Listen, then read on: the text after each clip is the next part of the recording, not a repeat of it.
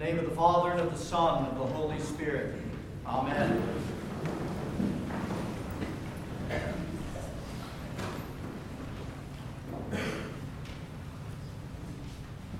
Last week, as our Lord was preparing his disciples for his ascension, he taught them something so very important about prayer that we focused on here in the Mass last week that his disciples should pray to the Father in his name, in the name of Jesus. Meaning this, that when we pray, being in fellowship with God as we're praying, when we pray, our will is to dissolve and fade away peacefully into His will from that blessed fellowship with Him. And then we join Him in praying the very will of the Father. And when we pray in the name of Jesus like this, the result is this that His will is done in the earth, and the Father is glorified by it, for we have prayed right alongside as we've been invited to. We pray right alongside the inter- our prayer with the intercessory prayer of our mediator and advocate, Jesus Christ Himself, over whatever circumstances that we're bringing to Him in that intercessory prayer. And when God's will, when the Father's will is done in this earth and is done in our lives, our joy is made filled, is made filled, filled because we sense His pleasure, His pleasure in us. Today in the Mass, following the ascension of our Lord Jesus Christ, we learn more about prayer as Christians today and as a kingdom of priests. Remember from our Ascension Mass that our Lord, just before he ascended, he sent his disciples into Jerusalem and told them, Tarry there. Tarry mean live there. Make it your dwelling place. Stay there until I endue you with power. So as they tarried, we're told in Acts that they were constantly in prayer. They were constantly in prayer and supplication with thanksgiving. They were seeking God as they awaited God the Holy Spirit. The word for us today comes from our introit that was sung by the choir. It's based on Psalm 27. The words of the introit were these Consider, O Lord, and hear me when I cry unto thee. Unto thee my heart has said, Thy face, Lord, have I sought. Thy face, Lord, will I seek. O hide not thy face from thy servant. The words from Psalm 27 that that introit is drawn from read like this Hear, O Lord, when I cry with my voice.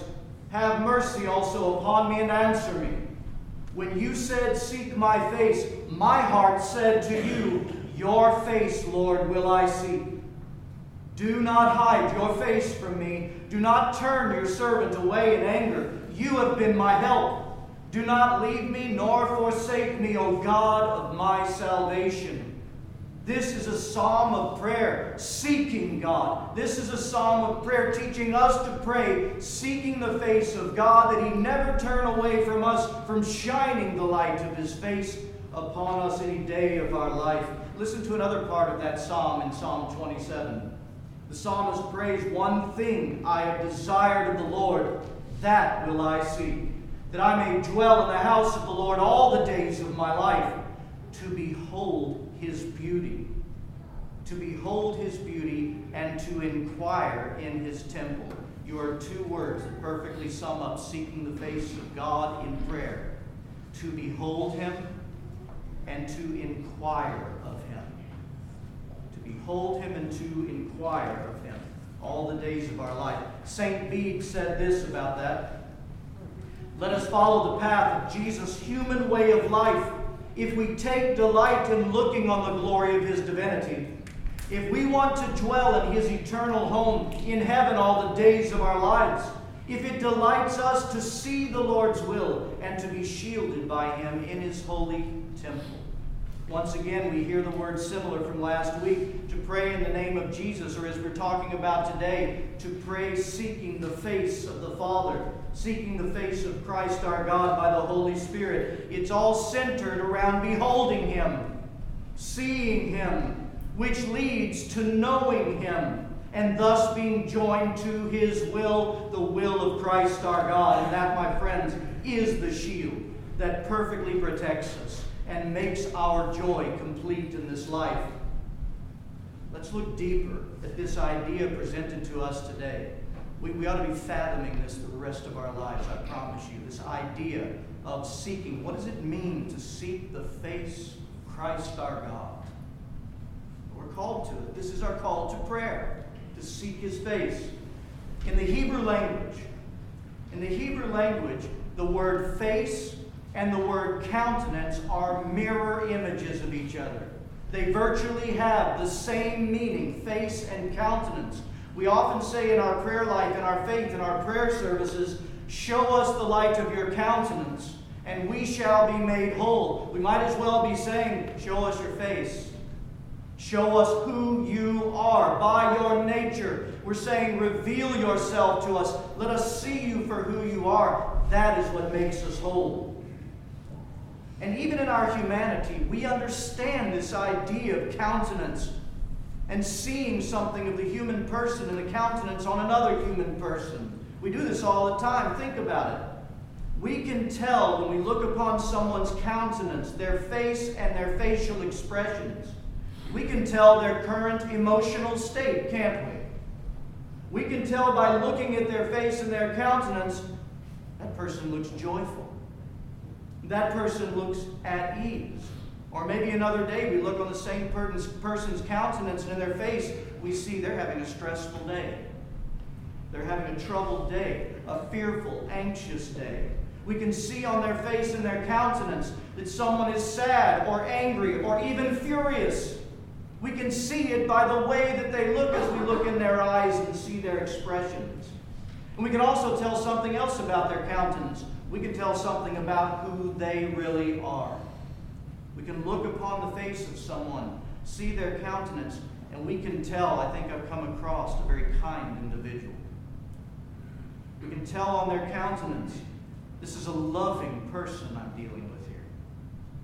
There are other times we can see even keel in their nature, not rocked so easily by everything in this life, looking at their countenance. We can also tell from somebody's countenance this person might be dangerous. This person might be judgmental. This person may be evil. We can see these things on the countenance of a face of a human person. And we see this countenance in their face and facial expressions, and it helps us in those moments to know them better. Because we see two things in the countenance of a human person we see their current disposition, and we also see something about their current nature, who they are. And I tell you, my friends, this is no different in seeking the face of God and His countenance. In seeking the face of the Lord as we should at all times, we need to see that we are seeking these same two things. We're seeking to see Him so that we know His disposition over us, toward us, and His disposition over whatever we may be bringing of intercessions to Him. What is your disposition, Lord?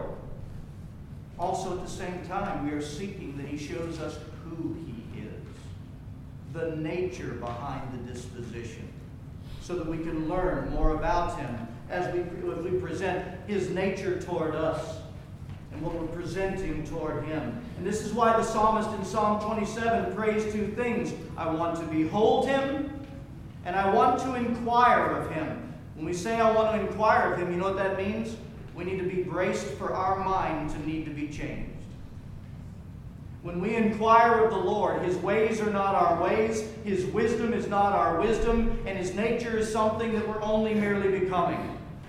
When we inquire of the Lord, we are ready to be transformed by what we see, to be changed in mind and heart, to take on His disposition, and to grow in His nature. In other words, seeking the face of God will result in what St. Paul says in Romans chapter 12 that we will be transformed. That word transformed, like a metamorphosis, a total change of being. That we will be transformed by the renewing of our mind in the presence of God, beholding His face, His disposition, His countenance, and His nature.